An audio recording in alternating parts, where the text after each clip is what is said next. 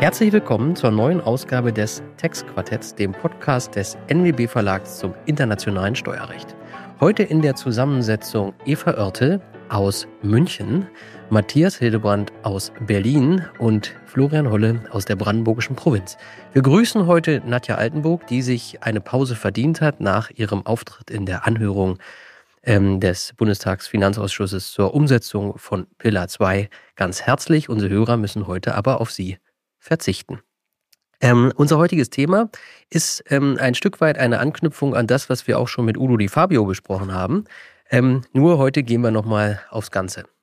Es geht also um das Verhältnis des Europarechts, ähm, äh, einer Richtlinie zum nationalen Verfassungsrecht. Und wir werden da insbesondere Blicke werfen auf die Mindestbesteuerung und aktuelle Fragen, die sich vielleicht stellen oder aber eben vielleicht auch nicht stellen. Dafür haben wir uns einen, ja man kann schon sagen, Podcast-Profi eingeladen, denn die dauerhaften Hörer des Tex-Pod, den wir an der Stelle eigentlich ganz lieb grüßen können, das war wahrscheinlich der erste richtige Steuerpodcast in Deutschland und wir sind dann eigentlich nur dem nachgefolgt. Ähm, dort ist er gelegentlich als Gast zu hören, wenn es um europarechtliche Fragen geht. Und ähm, wer ihn da schon mal gehört hat, wird verstehen, warum wir ihn unbedingt einladen wollten. Um wen es geht, das wird uns jetzt die liebe Eva sagen. Ja, ich sage auch ein herzliches Hallo in die Runde und freue mich ganz herzlich, dass wir heute Thomas Sentke bei uns haben. Und Thomas, herzlich willkommen bei uns. Vielen Dank äh, für die Einladung. Ich freue mich auch sehr, hier zu sein. Thomas, ich habe jetzt die ehrenvolle Aufgabe, dich vorzustellen. Und du bist noch ganz jung, aber äh, dein Lebenslauf oder deine Stationen, die ich in dem Zusammenhang erwähnen könnte, füllen trotzdem schon fast eine ganze Seite. Ich versuche es deswegen so ein bisschen in Etappen abzuschichten. Du bist aktuell Rechtsanwalt und Steuerberater, hast aber auch vor gut zehn Jahren schon die Ausbildung zum Diplom-Finanzwirt an der Finanzhochschule in Nordkirchen absolviert, äh, trägst also quasi schon mannigfache Berufstitel und Qualifikationen. Und wie ich gelernt habe, du arbeitest aktuell an einer Dissertation, die auch mehr oder weniger dem Ende geneigt ist und wirst dich da beschäftigen mit dem Grundrechtsschutz beim europäischen Steuervollzug. Ist das richtig? Genauso ist es und so bin ich auch zu dem ganzen Thema eigentlich europäisches Steuerrecht, Grundrechte und so gekommen und ähm, als ich damit angefangen habe, war noch gar nicht ganz absehbar, welche, welche Entwicklung das Thema vielleicht nehmen könnte. Aber wir werden ja heute darüber diskutieren. Durch zunehmende Harmonisierung, glaube ich, wird das Thema Unionsgrundrechte auch sehr viel spannender noch. Absolut. Ich will aber nicht unterschlagen, dass du auch noch weitere spannende Stationen in deinem Karriereweg schon vorzuweisen hast. Also neben natürlich den Stationen in der Ausbildung, in der Finanzverwaltung, da warst du an diversen Finanzämtern bereits tätig warst du zwischendurch auch wissenschaftlicher Mitarbeiter bei Streck Mark Schwethelm, einer sehr bekannten Sozietät, und warst wissenschaftlicher Mitarbeiter bei Freshfields Brookhouse Deringer, sicherlich auch sehr spannend, aber hast auch akademisch schon dir etliche Meriten erarbeitet an der Universität in Köln. Und unter anderem warst du bereits auch Assistent im Kabinett von Frau Professor Kokott am Europäischen Gerichtshof in Luxemburg, was natürlich absolut zu deinem bisherigen Lebensweg passt. Aber vielleicht kannst du uns auch daraus kurz erzählen, wie du diese Station so empfunden hast. Ja, das war sehr, sehr spannend und man muss vielleicht sagen, wie, wie ich überhaupt dahin gekommen bin, das, das lohnt sich vielleicht einmal kurz, weil wie so häufig im Leben sind das eigentlich Zufälle gewesen. Ich war damals noch äh, Mitarbeiter am Institut von Professor Hai hier an der Uni Köln und äh, Frau Kokott hatte uns damals eingeladen, mit einer Studierendengruppe doch mal nach Luxemburg zu kommen und eine mündliche Verhandlung zum Steuerrecht zu hören. Und wie es der Zufall wollte, war diese mündliche Verhandlung damals zu dem Fall Berlioz Investment Fund. Da ging es tatsächlich um Steuerverfahrensrecht und Unionsgrundrechte. Und meine Aufgabe war es damals von Seiten des Instituts, die Studierenden schon mal ein bisschen auf den Fall vorzubereiten und einzuführen. Ja, und wie das dann so ist, dann habe ich mich ein bisschen mit diesem Fall beschäftigt und als dann kurze Zeit später dann auch die Frage im Raum stand, welches Dissertationsthema vielleicht in, in Betracht käme, hatte ich mich mit äh, Frau Hay dann ausgetauscht und dann landeten wir wieder bei Steuerverfahrensrecht auf europäischer Ebene und Unionsgrundrechten.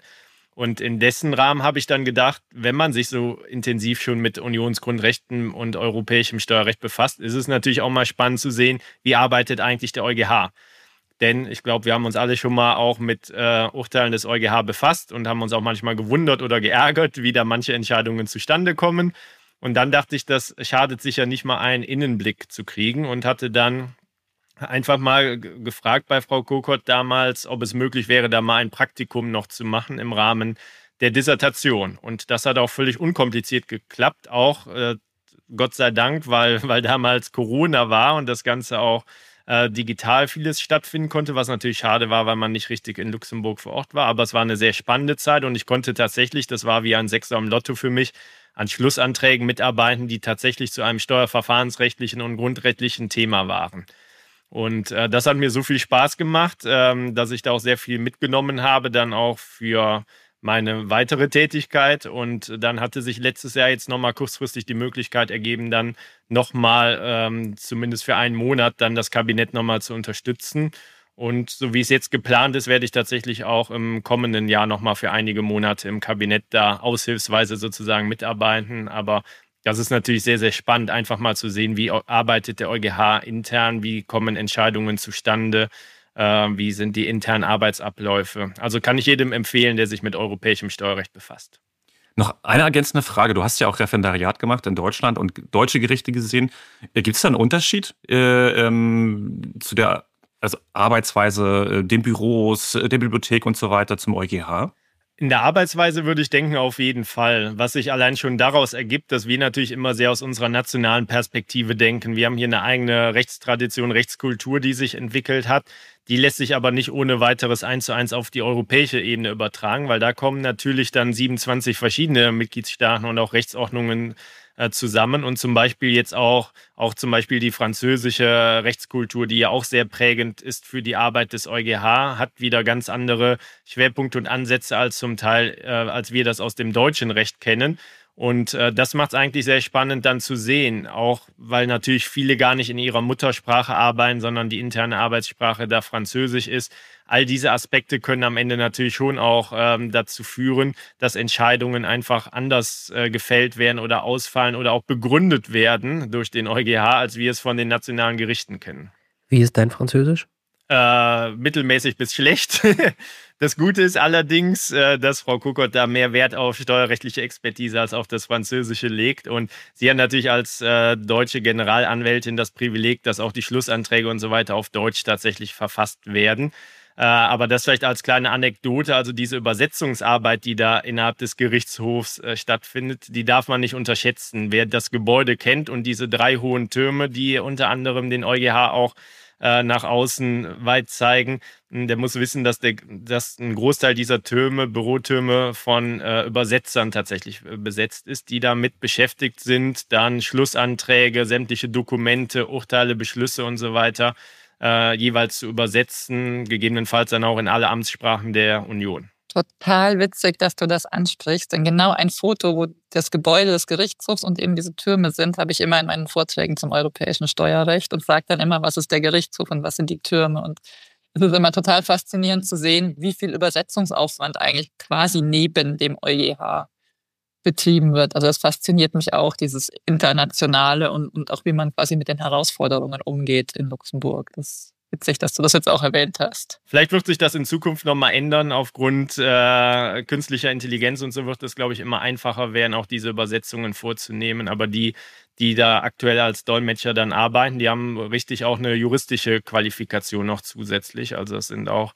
hochqualifizierte Leute und das ist natürlich auch ein, ein, wichtiger Aspekt. Deswegen empfehle ich auch immer, wenn man sich mit europäischem Steuerrecht beschäftigt, vielleicht auch mal in andere Sprachfassungen reinzugucken, weil je nachdem, wie gut das mit der Übersetzung geklappt hat, ergibt sich vielleicht wieder ein ganz anderer Sinnzusammenhang dann aus einer gewissen Stelle äh, im Urteil. Ich vermute mal, es wird den einen oder anderen Leser, äh, Hörer geben, der sich denkt, naja, ob mir jetzt da andere Sprachfassungen helfen werden.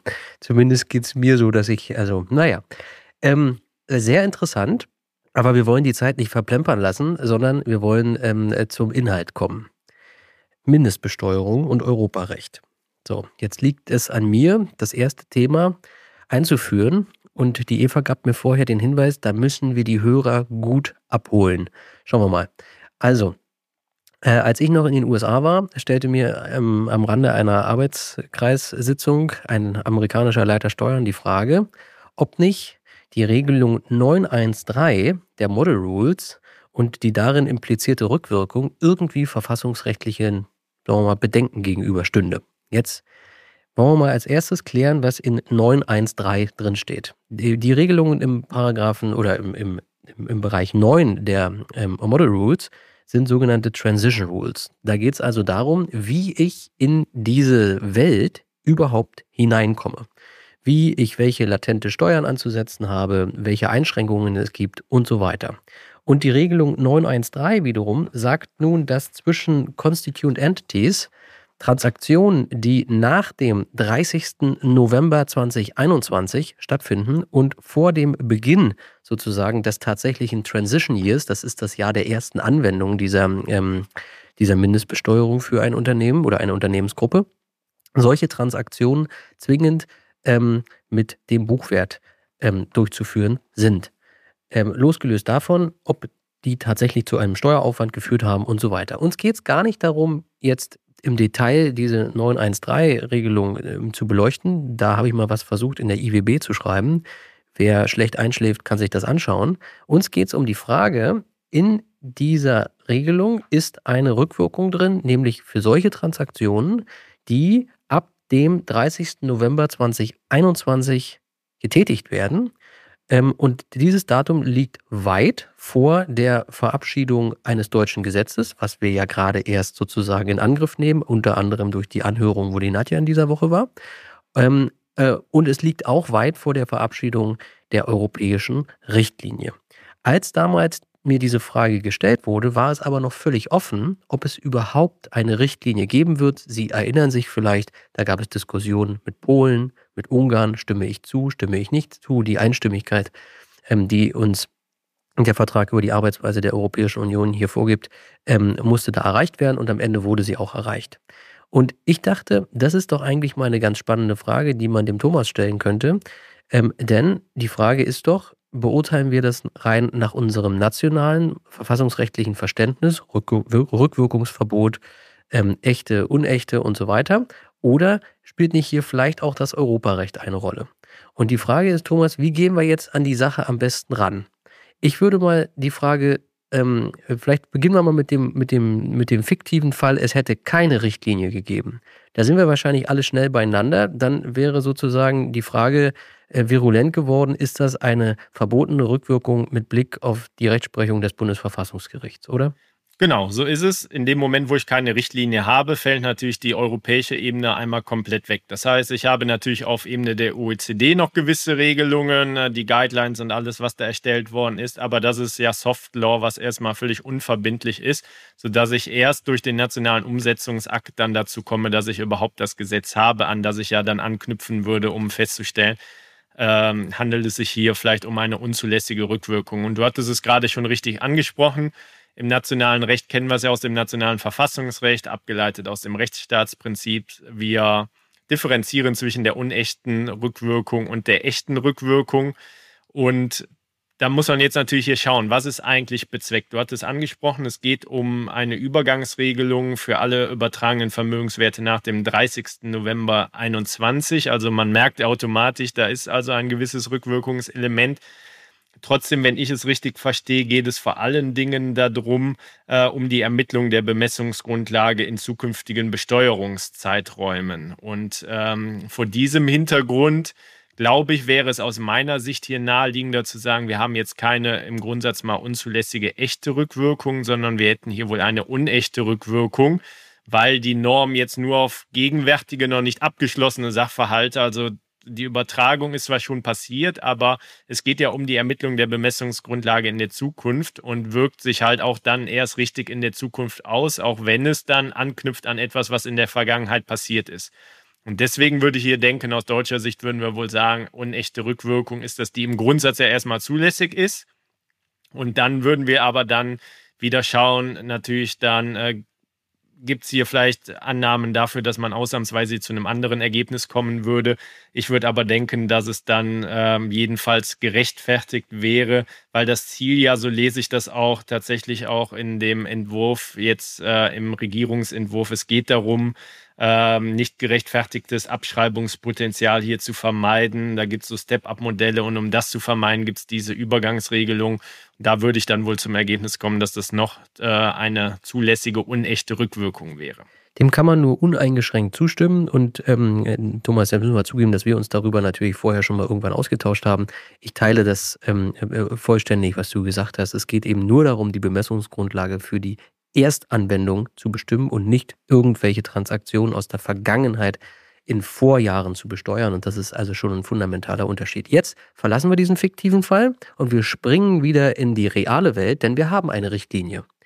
Und wie würde sich denn diese Frage jetzt ähm, ähm, äh, stellen, wo wir doch eine Richtlinie haben? Und ist denn die Rechtsprechung des Bundesverfassungsgerichts mit Blick auf, wie wir sie kennen, Rückwirkung überhaupt noch von Bedeutung?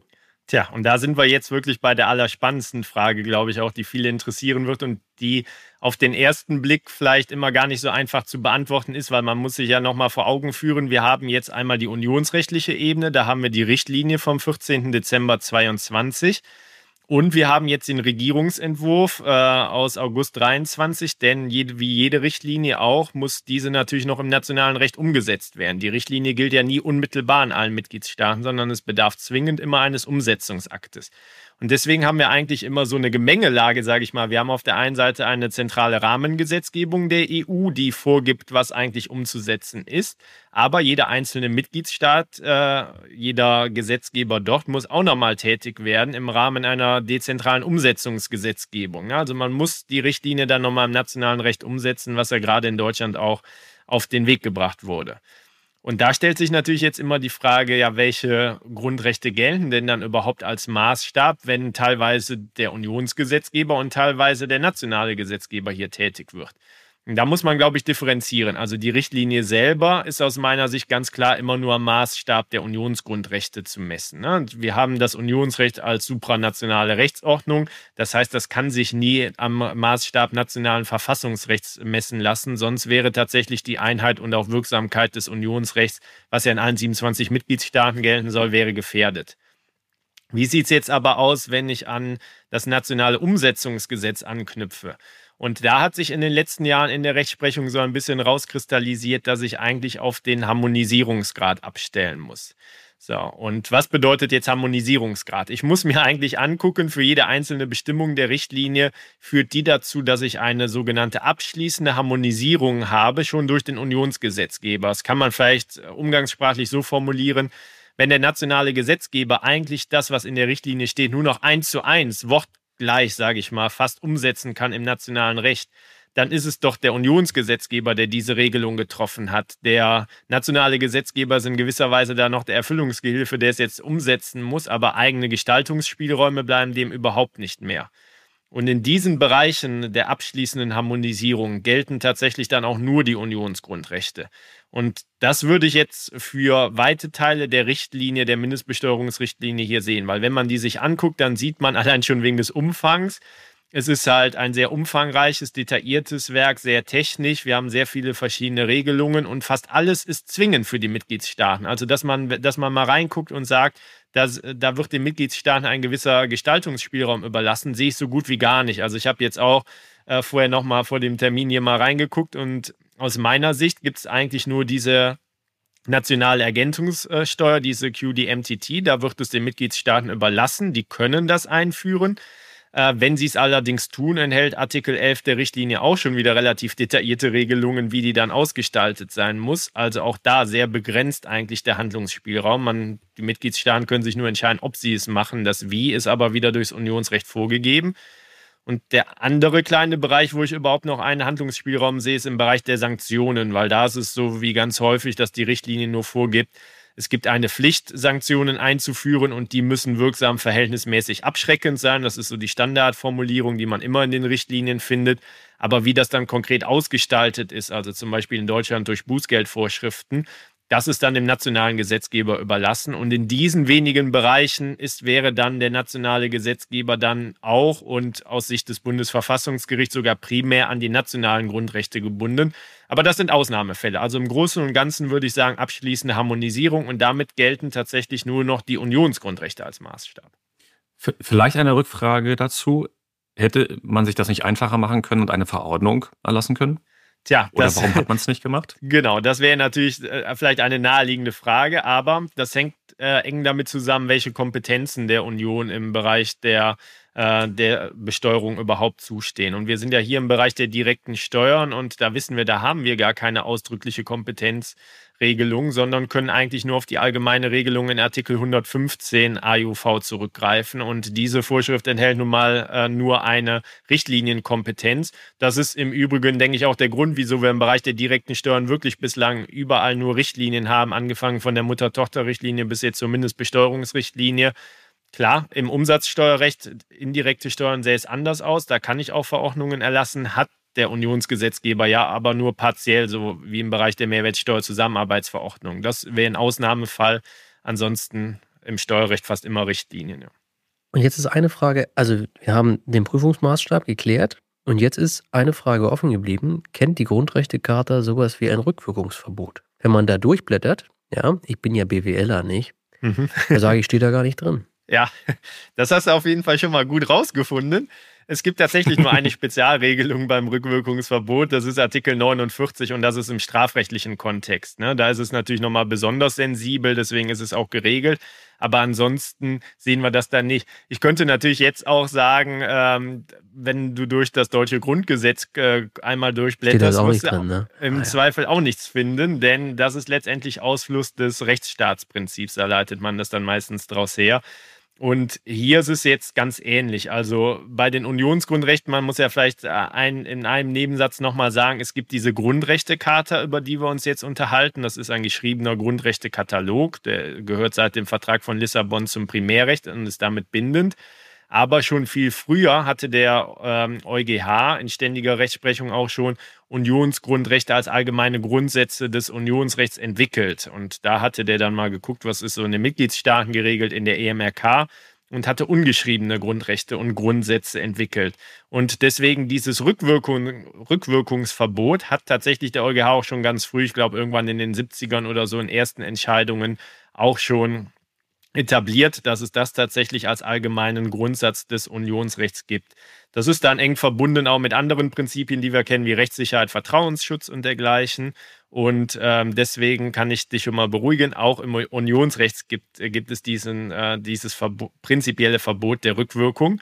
Aber natürlich nicht wieder eins zu eins übertragbar ähm, sage ich mal, mit dem, was wir aus dem deutschen Recht kennen. Also auch diese Differenzierung zwischen echt und unecht, die klingt ab und zu mal ein bisschen an in der Rechtsprechung des EuGH, aber ist nicht so klar, sage ich mal, festgelegt. Wenn, wenn man das findet, dann eher in der deutschsprachigen Literatur, weil man natürlich entsprechend geprägt ist. Aber ähm, im Grundsatz ist es jedenfalls mal so, dass man da auch zu einem ähnlichen oder zum gleichen Ergebnis kommen müsste wie hier auch. Denn der EuGH sagt auch, dass es im Grundsatz mal zulässig sein muss, wenn eine neue Regelung auf einen zukünftigen Sachverhalt angewendet werden soll, der nur unter Geltung der alten Rechtslage schon entstanden ist. Ne? Und genauso wie ich es eben begründet habe, dass ich denken würde, es ist hier eine zulässige, äh, unechte Rückwirkung, so würde ich hier auch denken, dass es hier auch zulässig, jedenfalls dann auch jedenfalls mal gerechtfertigt wäre, diese Regelung einzuführen. Damit haben wir diese Frage schon mal abgeräumt. Und all diejenigen, die sich jetzt mit Blick auf 913 große Hoffnungen gemacht haben, äh, die haben wir jetzt ein Stück weit enttäuscht. Ähm, Matthias, ich glaube, jetzt kommen wir zu unserer zweiten Baustelle, richtig? Das stimmt, aber Eva wollte noch was sagen, ich, oder? Ich wollte nur das erfreuliche Zwischenergebnis festhalten, dass wir eigentlich gar keine Probleme mit dieser Richtlinie und dem Umsetzungsgesetz haben. Thomas, äh, es war wertvoll, dich eingeladen zu haben. da müssen wir jetzt unseren Hörern dazu sagen, als ähm, dieses Thema vorgeschlagen wurde, sagte Eva sofort, also Moment mal, ja, wir müssen darauf achten, ja, dass wir hier aber auch ein ausgewogenes Bild präsentieren, ja, und in keinem Fall gibt es hier eine Vorverurteilung, dass das alles verfassungswidrig ist. Da haben wir natürlich gesagt, Eva, wir können dich beruhigen, das wird alles nicht passieren. Genau, und jetzt kommen wir zum nationalen Verfassungsrecht, äh, und zwar zu Artikel 106 Grundgesetz. Es gibt in der Begründung des Regierungsentwurfs zum Mindeststeuerrichtlinienumsetzungsgesetz äh, einen eigenen Passus, der sich mit der Steuerart beschäftigt, was schon mal ganz spannend ist, äh, dass das in dem Gesetzesentwurf steht. Und zwar wird dort gesagt, dass die Mindeststeuer eine eigenständige Steuer ist vom Einkommen und sie neben die Einkommensteuer und Körperschaftssteuer tritt. Dann wird weiter ausgeführt, Verfassung, finanzverfassungsrechtlich ähm, ist die Mindeststeuer aber dem Typus der Körperschaftssteuer äh, zu unterfallen oder unterfällt diesem Typus äh, der Körperschaftssteuer. Sie knüpft nämlich an die Einkommenserzielung, Einkommenserzielung an und an den unternehmerischen Gewinn. Die Besteuerung erfolgt unabhängig von der Besteuerung des Anteilseigners. Deswegen fallen auch Personengesellschaften unter diese Steuer, äh, was natürlich äh, eher untypisch ist. Und dann wird aber noch ausgeführt, dass dies bloß punktuelle Erweiterungen sind äh, des Steuersubjekts, also auf Personengesellschaften, und dass deswegen grundsätzlich der Dualismus von Einkommen und Körperschaftssteuer damit nicht gefährdet wird, unberührt bleibt und damit diese Steuer dem entwicklungsoffenen Charakter der Artikel 105 und 106 Grundgesetz entspricht. Trotzdem müssen wir uns natürlich die Frage stellen, weil wir schon mal eine Steuer hatten, die auch äh, vom Bundesverfassungsgericht äh, überprüft worden ist. Das war die Kernbrennelementesteuer, Kernbrennstoffsteuer, so hieß sie, glaube ich, richtig, dass diese als äh, verfassungswidrig angesehen wurde, äh, weil sie nicht zu Artikel 106 Grundgesetz passte. Wie ist es jetzt hier mit dieser Mindeststeuer? Passt sie unter 106 oder nicht? Eine ganz spannende Frage, weil tatsächlich, wie du angesprochen hast, wir kennen ja jetzt aus deutscher verfassungsrechtlicher Perspektive, würden wir sagen, klar, wir kennen den Numerus Clausus der zugelassenen Steuerarten. Und wenn jetzt sogar der Gesetzgeber davon ausgeht, dass es sich um eine eigenständige Steuer vom Einkommen handelt, die unabhängig von der Rechtsform zu erheben ist, ob das jetzt richtig ist oder nicht, können wir vielleicht mal ein Fragezeichen hintermachen. Aber das ist ja zumindest der Befund, von dem der Gesetzgeber selbst auszugehen scheint, auch wenn er dann wieder in gewisser Weise einen Schritt zurück macht und sagt, naja, aber für Zwecke des Finanzverfassungsrechts ist es dann doch eine Einkommen- oder Körperschaftssteuer.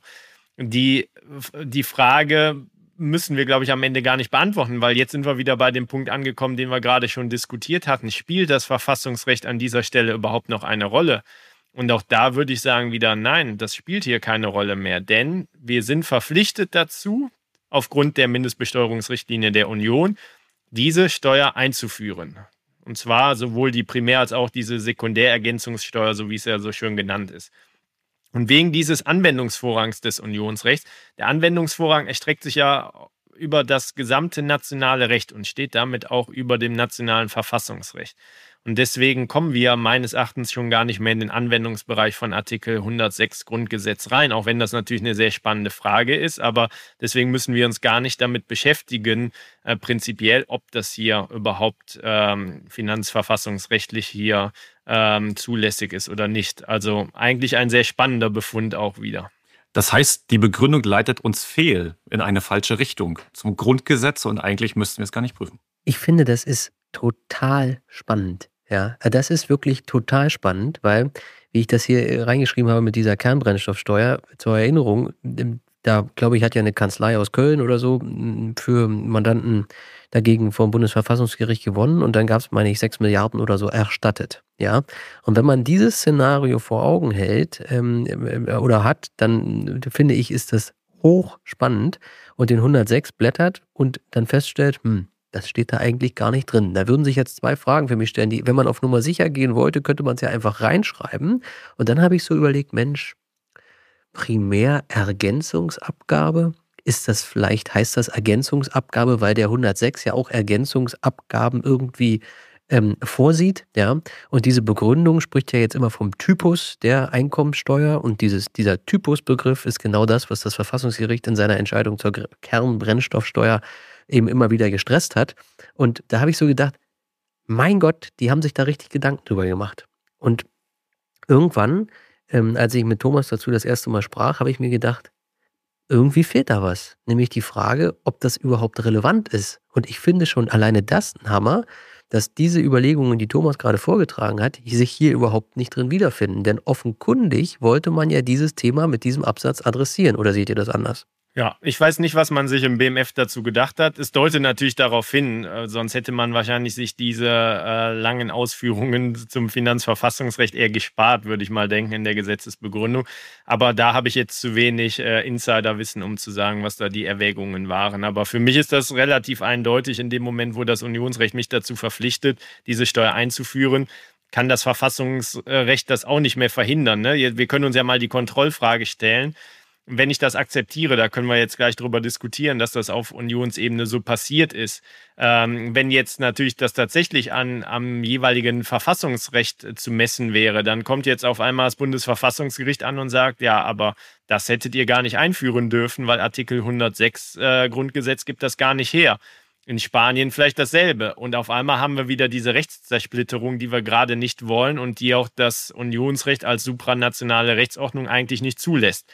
Das Einzige, was uns da irgendwie hinbringen könnte, wäre, dass das Bundesverfassungsgericht hier von seinen Reservekompetenzen Gebrauch macht und in irgendeiner Weise entweder ultravirus, also dass die Union selber ihre äh, Kompetenzen überschritten hat, annimmt, oder allerdings äh, sagt, dass hier die Identitätskontrolle, das heißt der Kernbestand auch des nationalen Verfassungsrechts nicht mehr gewährleistet wäre durch diese Regelung. Es ist sehr spannend. Ich befürchte aber, dass oder denke, dass es nicht passieren würde. Reservekompetenzen, die würde ich bei mir auch gerne entdecken. Jetzt, wenn das unser Befund ist, ja, dann habe ich noch mal eine weitergehende Frage. Dann haben wir ja ein Bild, wo auf EU-Ebene zur Erinnerung dort verhandeln Mitarbeiter des Bundesfinanzministeriums Richtlinien die dann auch durch die Exekutive verabschiedet werden, Richtlinien entstehen, die steuerbegründend sein können.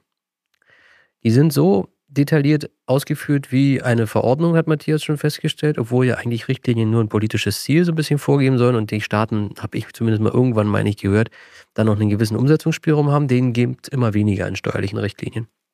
Ähm, und der Deutsche Bundestag fungiert dann nur noch ähm, als, Thomas, wie hast du das vorhin so schön gesagt? Ähm, dezentrale Umsetzungsgesetzgebung ist vielleicht, also als Erfüllungsgehilfe in gewisser Erfüllungsgehilfe, Weise. Ne? Ja, das ja. war's. Ja. Als Erfüllungsgehilfe. Und so ist es jetzt denkbar, dass eine zusätzliche Steuer in Deutschland eingeführt wird, die ähm, sich aber offenkundig dann, denkbar ist das, mit dem Grundgesetz also beißt. Ja? Ich habe da irgendwie ein Störgefühl. Ähm, habt ihr das auch oder sagt ihr, ja, Florian, ist halt so, komm drüber hinweg? Ähm, ähm, dass der Deutsche Bundestag da eigentlich gar nicht mitentscheiden kann. Ja doch, die könnten natürlich dem Zustimmungsgesetz nicht zustimmen ähm, oder dem Umsetzungsgesetz nicht zustimmen, aber das macht es ja auch nicht besser. Ich habe da irgendwie so ein kleines Störgefühl. Wem geht das noch so? Ja, ich glaube absolut. Also das Störgefühl ist da. Es ist natürlich auch eine gewisse Besonderheit hier, ne? weil wir müssen uns einmal klar machen, wir reden ja nicht mal davon jetzt, die eine Ebene wäre ja zum Beispiel zu fragen, darf die EU überhaupt eine eigene Steuer einführen? So, da kann man schon lange drüber diskutieren, wie sieht es mit dem Steuererfindungsrecht der Union und so weiter aus, aber das ist ja hier gerade nicht gegeben, denn es geht ja um eine rein nationale Steuer am Ende. Also ich sehe jetzt auch nicht, dass irgendwie ein Anteil der ähm, Einnahmen daraus der Union oder so zufließen würden, was, was es vielleicht nochmal ein bisschen anders wieder darstellen könnte. Aber das heißt, wir haben hier keine EU-Steuer. Wir haben aber auch nicht die Situation wie jetzt zum Beispiel bei der Mehrwertsteuer oder so, nehme ich jetzt mal als Beispiel. Da haben wir natürlich auch verpflichtet mittlerweile das Unionsrecht, auch die, Union, äh, die Mehrwertsteuer zu erheben. Allerdings gibt es da natürlich Besonderheiten. Erstens gab es diese Steuern schon in den nationalen äh, Rechtsordnungen und man hat es nur noch vereinheitlicht, in Anführungszeichen. Und auf der anderen Seite ist es bei der Mehrwertsteuer zum Beispiel auch so, dass da ja ein gewisser geringer Anteil tatsächlich auch in die Eigenmittel der Union fließt, sodass auch da sich wieder eine andere Ausgangssituation ergibt. Und hier hat man jetzt tatsächlich die Ausgangssituation, dass die EU die Mitgliedstaaten zu einer Steuer verpflichtet. Das soll aber eine Steuer sein, die allein die Mitgliedstaaten betrifft und denen auch zusteht am Ende.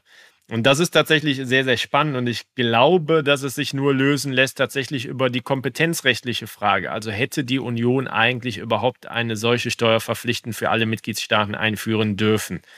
Und da sind wir jetzt wieder beim Thema Artikel 115 AUV als, äh, als ausreichende Ermächtigungsgrundlage. Und das ist eine sehr spannende Frage. Ich würde nicht so weit gehen zu sagen, dass auf Artikel 115 überhaupt keine belastende steuerlichen Maßnahmen äh, gestützt werden können. Aber es ist bis heute nicht klar umgrenzt eigentlich, wo die, wo die Grenzen liegen. Denn wenn ich möchte, und das ist ja das große Problem, kann ich fast immer einen Binnenmarktbezug herstellen. Ich kann immer sagen, es ist besser, einheitliche Regeln in allen 27 Mitgliedstaaten, weil wenn ich es jedem einzelnen Staat überlasse, habe ich nachher eine Rechtszersplitterung. Das kann ich fast überall vorbringen, das Argument. Und wenn ich das tue, dann weiche ich eigentlich vom Grundsatz mal ab, dass sich ja im Rahmen der Verträge man sich damals darüber geeinigt hatte, dass im Bereich der direkten Steuern eigentlich keine weitgehenden Kompetenzen bei der EU verbleiben sollen, sondern sonst hätte man ja auch äh, entsprechend Artikel 113 auch eine Regel für die direkten Steuern einführen können. Außerdem kennen wir sowas wie Prinzip der begrenzten Einzelermächtigung. Wir kennen Subsidiaritätsprinzip. Die Union soll nur da tätig werden, wo es wirklich notwendig ist, im Sinne von, die Mitgliedstaaten hätten es nicht genauso gut auch selber machen können.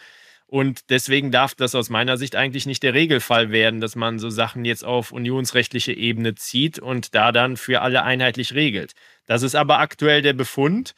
Und ähm, natürlich spielt er auch in gewisser Weise eine Rolle, dass, dass man sagt, wenn es hier um den Schutz der nationalen Steueraufkommen und so geht, da fällt es wahrscheinlich den Mitgliedstaaten tendenziell einfacher, sich in, in, äh, in Brüssel dann auch darauf zu einigen, wenn die 27 Finanzminister da zusammensitzen. Die sind natürlich mittelbar auch demokratisch legitimiert, aber das Europäische Parlament oder so zum Beispiel, was ja nochmal einen anderen, ähm, anderen Stellenwert hätte, spielt ja im steuerrechtlichen Verfahren so gut wie keine Rolle. Die werden dann mal angehört, aber ansonsten spielen die keine große Rolle bei solchen Sachen. Da muss man schon sich fragen, ob das eigentlich so gerechtfertigt ist, weil die, also das Störgefühl bleibt bei mir auf jeden Fall. Aber ich habe da jetzt auch nicht die Lösung für, sondern würde es dann eher wahrscheinlich über die Kompetenzgrundlage der Union lösen wollen. Geteiltes Leid ist ja manchmal auch besser als ähm, wenn man das alleine trägt. Wir haben aber noch einen dritten Schwerpunkt und ich glaube, mit dem setzt sich jetzt Eva auseinander. Ja, ich glaube, der ist nach den Ausführungen von Thomas eigentlich gar nicht mehr so relevant, wenn wir sagen, dass wir fast alles, was in der Richtlinie verankert ist, im Grunde nach nur an europäischen Grundsätzen messen, dann bleibt eigentlich für sonstige Auseinandersetzungen mit der nationalen deutschen Verfassung gar nicht mehr so viel Raum. Es sei denn, Thomas, man würde vielleicht nochmal die QDMTT, also die nationale Ergänzungssteuer, beziehungsweise vielleicht die Sanktionen in den Raum stellen. Da hatte ich dich so verstanden, als ob man da vielleicht schon nochmal den ein oder anderen nationalen Prüfungsgesichtspunkt an den Tag legen kann. Aber vielleicht versuche ich es erst nochmal zusammenzufassen. Siehst du es dann auch so, dass im Prinzip in den wesentlichen Elementen nationale Verfassungsfragen keinen Raum mehr haben? Genau, das würde ich genauso sehen. Und deswegen bin ich auch der Meinung oder habe zumindest die Hoffnung, dass die Unionsgrundrechte an Bedeutung gewinnen. Denn wir sehen durch dieses äh, Zusammenspiel von Mitgliedstaaten und Union, je mehr ich auf Ebene der Union harmonisiere, desto weniger spielt zum Beispiel nationales Verfassungsrecht als Kontrollmaßstab noch eine Rolle. Wir kennen das ja in der Vergangenheit, im europäischen Steuerrecht ist es ja immer so gewesen, wir haben im Ergebnis doch nationales Recht am Maßstab der Grundfreiheiten zum Beispiel gemessen. Jetzt auf einmal kommt aber dann der Unionsgesetzgeber an und harmonisiert das ganze Recht. So, und dann bin ich eigentlich aus dem nationalen Verfassungsrecht weitgehend raus. Denn, ihr habt es ja schon eben richtig angesprochen, die Richtlinien im steuerrechtlichen Bereich haben heutzutage so eine hohe Regelungsdichte, dass eigentlich kein nennenswerter Umsetzungsspielraum mehr für die Mitgliedstaaten verbleibt. So, das heißt, ich brauche aber als Gegengewicht eigentlich, bin ich der Meinung, auf Ebene der Union selber auch gewisse Prüfungsmaßstäbe, damit dem Unionsgesetzgeber Grenzen gesetzt werden, dass man ganz klar sagt, okay, nicht alles, was vielleicht äh, jetzt unbedingt wünschenswert oder, oder opportun ist, ist gleichzeitig auch äh, legal. Und da spielen die Unionsgrundrechte mit Sicherheit eine Rolle. Und da haben wir natürlich jetzt aus dem letzten Jahr die erste Entscheidung, wo der EuGH tatsächlich einen Teil einer Richtlinie, nämlich der DAX 6 mal für ungültig erklärt hat, wegen Verstoßes gegen die Unionsgrundrechte. Das war natürlich aber eine besondere Ausgangslage. Es ging um Steuerverfahrensrecht, es ging um das äh, Anwaltsgeheimnis zwischen Mandant und dem ähm, Rechtsanwalt. Und es war, glaube ich, für den EuGH vergleichsweise einfach, da zu dem Ergebnis zu kommen. Die viel spannendere Frage wird eigentlich sein, wie entwickelt sich das in der Zukunft weiter?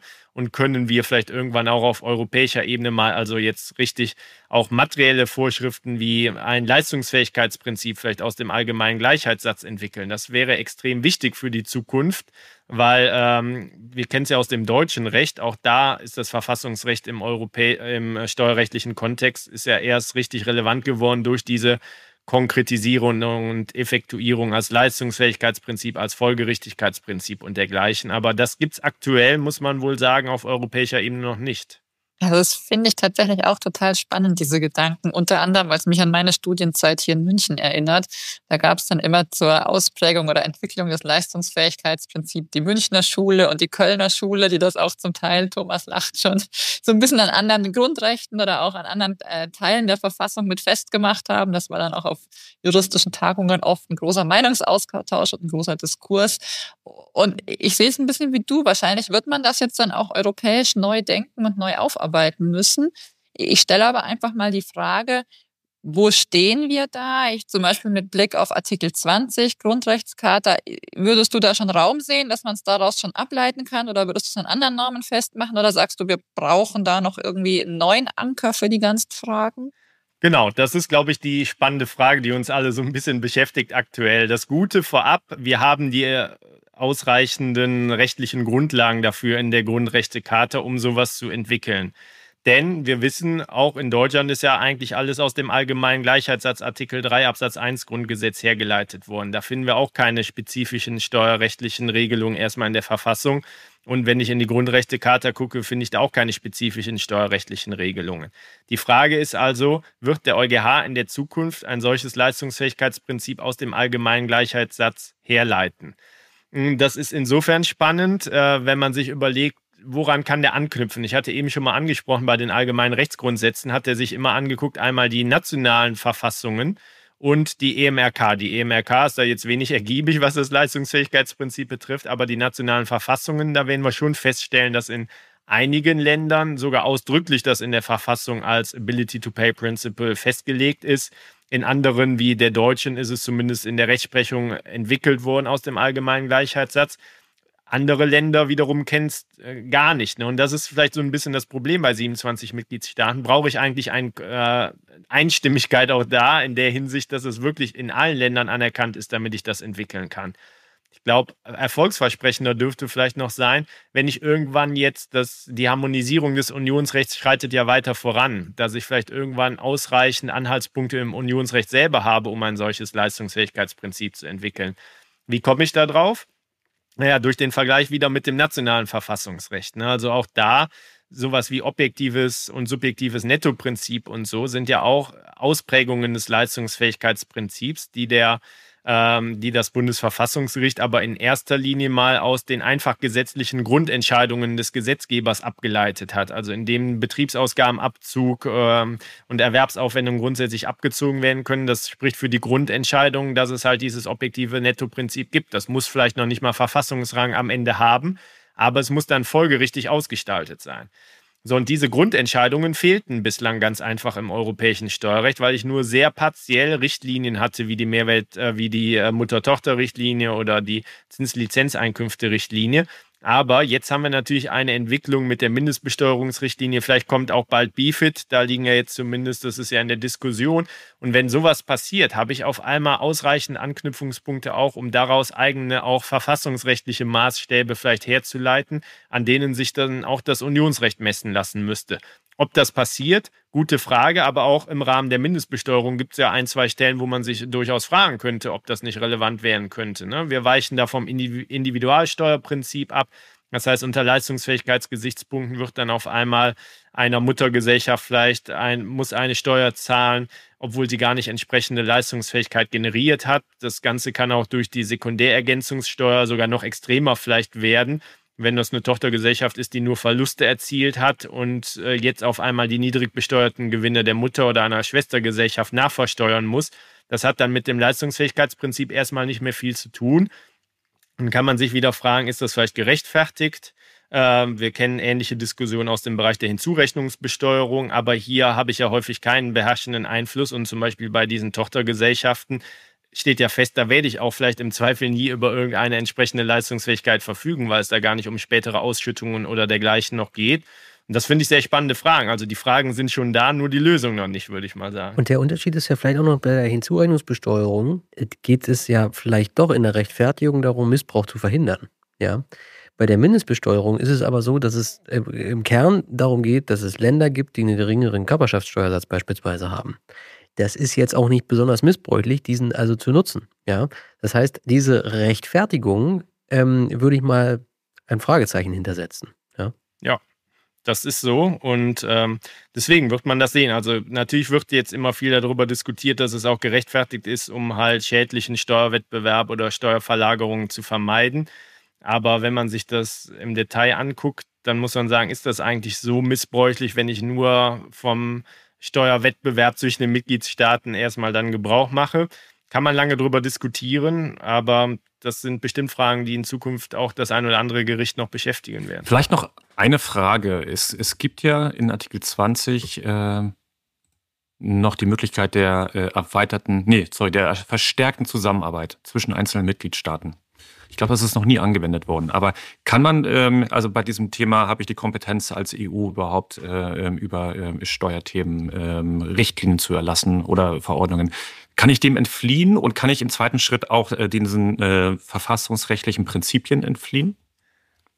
Tja, das ist auch eine spannende Frage. Es ist ja gerade deswegen diskutiert worden, weil man ja auch das Einstimmigkeitsprinzip, was ja äh, in sowohl Artikel 115 als auch Artikel 113 angelegt ist, ja so ein bisschen als anachronistisch ansieht. Also wir hatten eben darüber gesprochen, in dem Moment, wo ein Mitgliedsstaat jetzt sich dagegen stellt, ne, wie, wie es zum Beispiel auch bei der Mindestbesteuerung dann zum Teil mit Ungarn oder mit Polen war, da stecken natürlich ganz andere politische Ziele dahinter. Da geht es nicht mal um den Inhalt der Richtlinie, sondern da wird aus politischen Gründen äh, wird da Druck aufgebaut.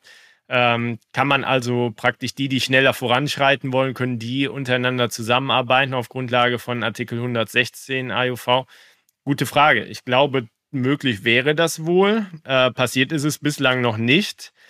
Einstimmigkeitsprinzip kann natürlich auch ein gewisser Schutz sein, sage ich mal, ne? dass, dass auch wirklich nur das äh, am Ende auf europäischer Ebene entschieden wird, wo sich alle darauf einigen können, was natürlich immer schon ein Kompromiss ist. Nur ein Kompromiss ist immer dann wertvoll aus meiner Sicht, wenn es vorher auch vielleicht widerstreitende Interessen gab. Ne? Und diese widerstreitenden Interessen sehe ich jetzt im steuerlichen Bereich nicht immer äh, ganz so deutlich noch zutage treten, sondern wenn sich alle 27 relativ schnell darauf einigen, dann ist auch ein solcher Kompromiss in Anführungszeichen nicht so viel wert, äh, dass man sagen würde, der hat jetzt hier besonders das äh, demokratische Prinzip irgendwie geschützt. Also gute Frage, ich kann es nicht hundertprozentig sagen. Wahrscheinlich ist die politische Signalwirkung, wenn man das machen würde, so verheerend, dass man davon Abstand hält. Ich würde es vielleicht mal versuchen, so zusammenzufassen. Es sind schon noch etliche Fragen, die einer vertieften Aufarbeitung bedürfen. Thomas, ich finde aber, du hast schon verdammt gute Antworten auf viele Fragen entwickelt. Das passt ein bisschen zu dem Motto der IWB, die ja auch das Motto gute Antworten äh, sozusagen in ihrer Werbung tragen. Und deshalb darf ich jetzt genau damit überleiten und darf noch ein bisschen Literaturüberblick übernehmen. Gute Antworten hat zum Beispiel der Kollege Florian Holle gegeben in seinem Beitrag in den aktuellen IWB Na, 2023 ja. auf der Seite 106, wo er sich mit den Globy Transition Rules beschäftigt hat. Gute Antworten haben wir bekommen in zwei Podcast-Ausgaben, die sich mit der Mindestbesteuerung zumindest teilweise beschäftigt haben. Einmal bei unserem geschätzten letzten Gast, Herrn Dr. Weid aus dem BMF aber auch zwei, drei Folgen vorher von den Kollegen Benecke und Rieck, die uns ganz ausführlich das aktuelle Regelwerk vorgestellt haben. Wir finden eine Veröffentlichung von Behrendt und Euhus auch in den IBB 2023 zu Pillar 2 der Steuerberechnung. Und wer noch mehr lesen möchte, dem empfehle ich auch den Aufsatz von Eiser zu Pillar 2 Ermittlung der globalen Ergänzungssteuer, ebenfalls in den IBB diesen Jahres ab Seite 184 fortfolgende. Ständig kommt Neues dazu. Bleiben Sie informiert. Ich will es damit bewenden lassen und übergebe an die Herren für die Schlussfragen. Thomas, jetzt kommt für dich der schwierigste Teil. Bis hierhin war das ja alles für dich ähm, ein Kinderspiel. Jetzt kommen die Schlussfragen. Du weißt, das sind also Oder-Fragen und idealerweise entscheidest du dich für A oder B. Ja. Und wenn du Lust hast, uns eine Begründung, beziehungsweise nicht uns, aber auch unseren Hörern eine Begründung zu geben, dann würden wir die total gerne nehmen. Wir fangen an, Köln oder Kapstadt? ja, ähm, ich bin sehr gerne in der Welt unterwegs, unter anderem auch in Kapstadt, aber ich glaube, das funktioniert auch nur deshalb so gut, weil man weiß, wo die Wurzeln sind. Und ich lebe sehr gerne in Köln, äh, sehr offene, tolerante Stadt und man nimmt sich nicht allzu ernst hier und das finde ich eigentlich ganz sympathisch. Deswegen definitiv Köln. Zweite Frage ist: ähm, Finanzgericht Köln oder EuGH? Oh ja, beides natürlich interessant. Ähm, EuGH allein, weil ich da jetzt ja schon auch die persönlichen Beziehungen hin habe, würde ich auf jeden Fall sagen EuGH. Aber auch, weil ich es extrem spannend finde, vielleicht einen Satz dazu. Denn der EuGH übernimmt ja eigentlich eine Rolle auch im Steuerrecht, die wir so von den nationalen Gerichten gar nicht kennen. Also der EuGH ist da mal Grundrechtsgericht, ähnlich wie das Bundesverfassungsgericht. Er muss aber teilweise auch Sekundärrecht auslegen, so wie es auch jedes äh, Finanzgericht in Deutschland machen würde. Und diese Bandbreite und dieses auch Zusammentreffen von Personen aus verschiedenen Rechtskulturen und man muss trotzdem zu einer Einigung kommen, die möglichst alle zufriedenstellt das finde ich eigentlich sehr faszinierend. Deswegen würde ich sagen EuGH. Ja, dann bin ich auf deine letzte Antwort gespannt. Grundrechte oder Grundfreiheiten? ja gut, da muss ich natürlich ganz klar jetzt Grundrechte sagen. Die Grundfreiheiten haben ihre sehr wertvollen Dienste für das europäische Steuerrecht getan, aber ich behaupte jetzt einfach mal ganz kühn, den Unionsgrundrechten gehört die Zukunft hoffe ich zumindest mal im Hinblick auf die schon angesprochenen Harmonisierungstendenzen, deswegen Grundrechte. Vielen Dank, Thomas. Das war super spannend. Man hat gesehen, dass äh, Verfassungsrecht nicht nur graue Theorie ist, sondern äh, ganz praxisrelevant ist äh, und wir abwarten können, wie die weiteren Entwicklungen sind. Ähm, hat sehr viel Spaß gemacht. Wir bedanken uns nochmal, wünschen den Hörern alles Gute. Äh, bleiben Sie uns äh, treu. Bis zur nächsten Folge. Machen Sie es gut. Tschüss. Tschüss und danke. Tschüss, danke. Ciao. Das war das Textquartett, der Podcast zum internationalen Steuerrecht vom NWB Verlag in Zusammenarbeit mit We Are Producers. Bleiben Sie up to date im Steuerrecht unter www.nwb.de.